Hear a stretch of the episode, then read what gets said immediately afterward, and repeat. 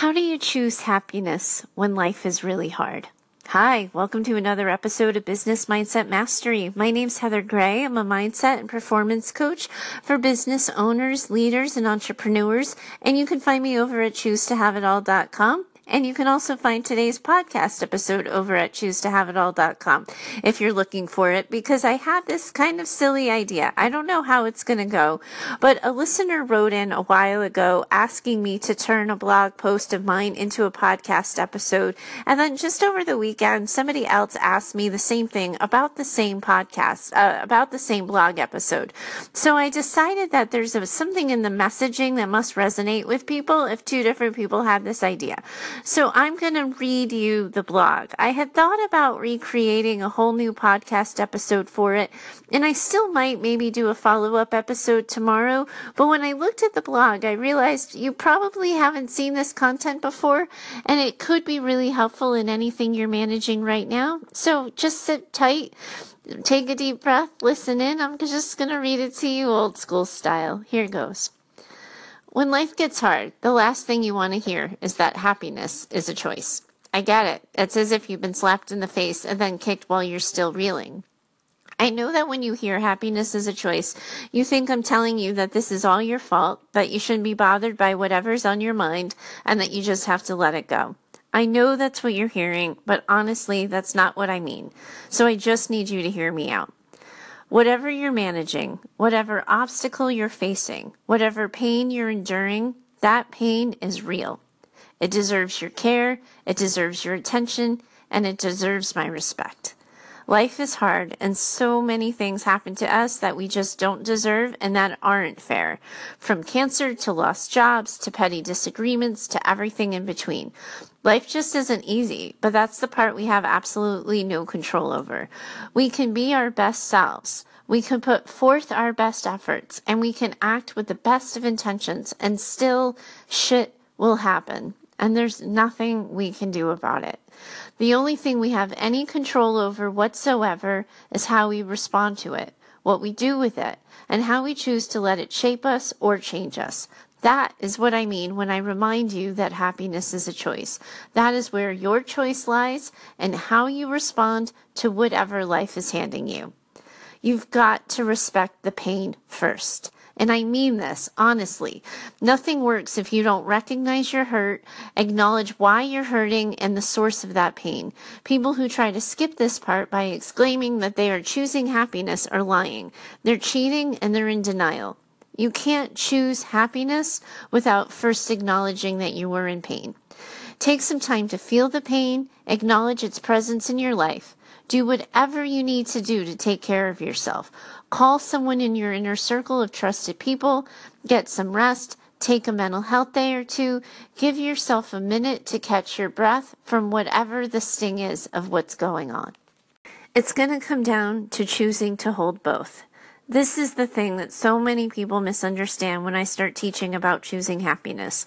They think I'm minimizing and dismissing the awful thing that's happening and the pain that inevitably accompanies it. Life's just a real bitch sometimes. It throws stuff at us that we can't possibly know how to manage in the exact moment it hits us. We can't just stand up, brush ourselves off, and move on. Sometimes the thing that hits us leaves residual pain. That being said, our challenge in these moments is to choose to hold both.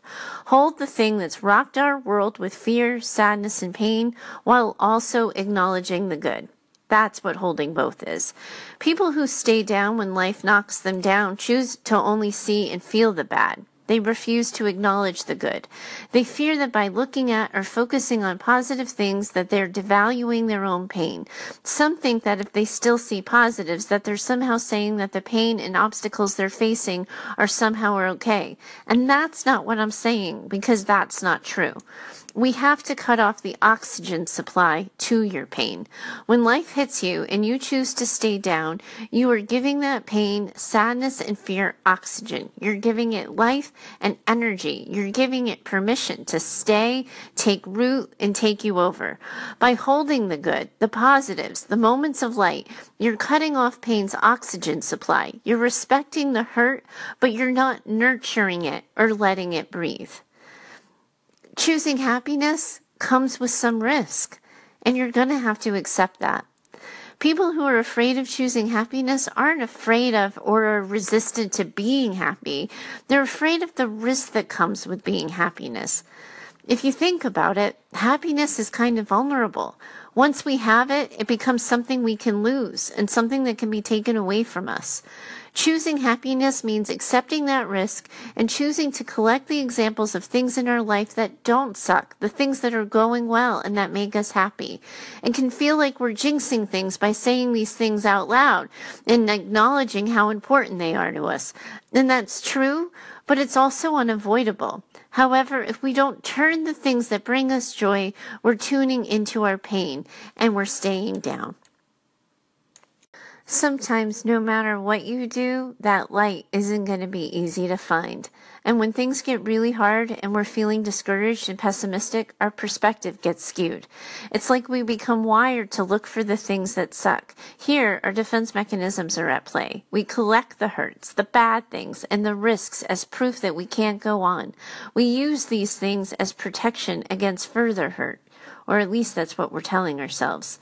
It's our job to actively look for and seek out the good. Sometimes it's not just going to be lying next to us right where we fell. We have to tune into our capability. You don't want this challenge right now. You don't wish for this hard time, but you have to remind yourself that you're capable of managing it. And you have to look at the relationships that are working. Identify people you can lean on that make it easier and that make you feel better. Start to think about naming the things that you're proud of you know, in 2015, my husband was sick for eight months, and it was five hospitalizations and six surgeries until we got out of the woods. And during that time, I had to rebuild my business, manage the burnout from my old business, and all the while I was doing physical caregiving and home nursing, and it was it was impossible. And I was miserable and I was grumpy and I was scared. But when I look back on it, like I accomplished so much. I did things that I didn't know I was capable of. We have to give ourselves permission to give ourselves props, to pat ourselves on our back, to acknowledge what we, we did good, where we excelled, where we positively nailed it. Sometimes we need that for the confidence to get back up or to stay up when we feel so dog tired. Also, too, you gotta look for the potential positive changes that might come from the situations, even the bittersweet ones. No one wants to lose a loved one to death, but everyone wishes for an end to the suffering. No one wants to be laid off, but sometimes new opportunities are on the other side of the struggle. It's about accepting the bitter with the sweet sometimes and giving it permission for bad things to sometimes be okay, or at the very least, not to be the worst thing that ever happened. You hear me talk a lot about self awareness, and it really is important to get an understanding of your feelings because feelings are just temporary and they don't define us. You might be mad as hell or sadder than you've ever been, and that doesn't define you as an angry or a sad person. You're just feeling something. You're having a reaction to a stressful event, and that feeling's not going to last. You're not going to land here. It's just where you are right now. And then you get to choose what you want your feelings to fuel as you move forward. Anger, anxiety, despair, they're just feelings. They're just energy. And we get to choose how we're going to use that energy. We can use that energy to take a step forward, to pivot, or chart a new direction.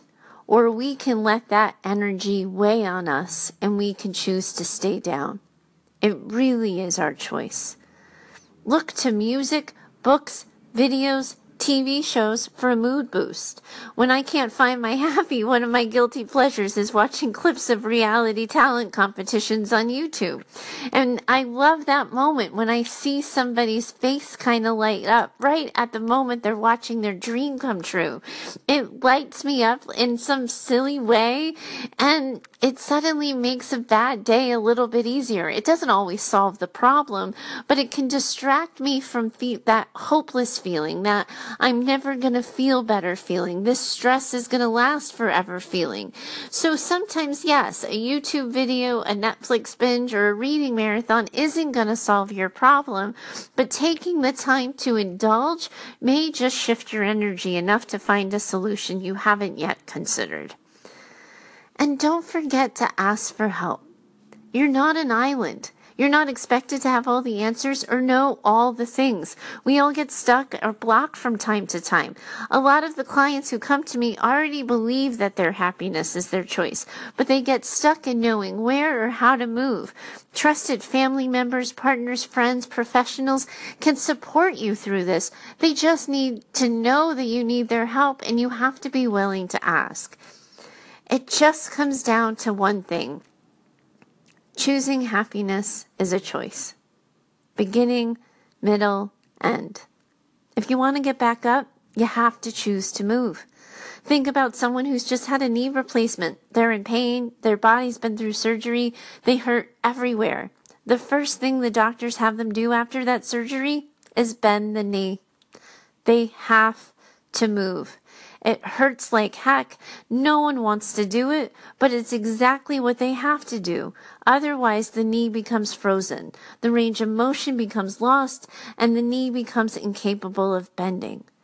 And we're exactly the same way.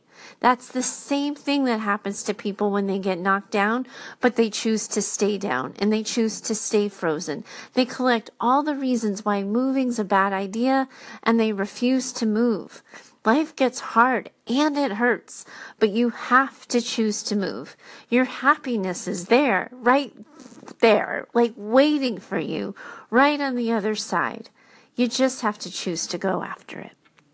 And there you have it. A blog post turned into a podcast episode. I'm not sure how well that one worked out for me. I don't know how it was for you as listeners. I think I enjoy kind of riffing and talking to you off the cuff way more than reading, but I do believe in the content that you just heard. I do believe happiness is a choice. I don't say that in some kumbaya, nammy-pamby manner. I seen my own fair share of pain, and I know that life can really hurt and it can really just give you a sucker punch when you least expect it. I just believe with equal measure that we get to choose who we're going to be in response to those things. That's how we choose not to be a victim. That's how to rise. That's how to get back up. And I believe it with every fiber of my being. So I hope my little uh, podcast experiment resonated with you on some level today. I hope it got you thinking. If you need my eyeballs on your situation, just write to me. You can find me over at heather at choose to have it all.com. If you liked the blog, you can find me there as well. I have a blog um, link right on the homepage of Choose to Have It All, and you can see other articles I've written and other conversations I've had with people who are my reading audience. Thanks so much for uh, having this conversation with me today, and I look forward to talking to you again tomorrow. Bye for now.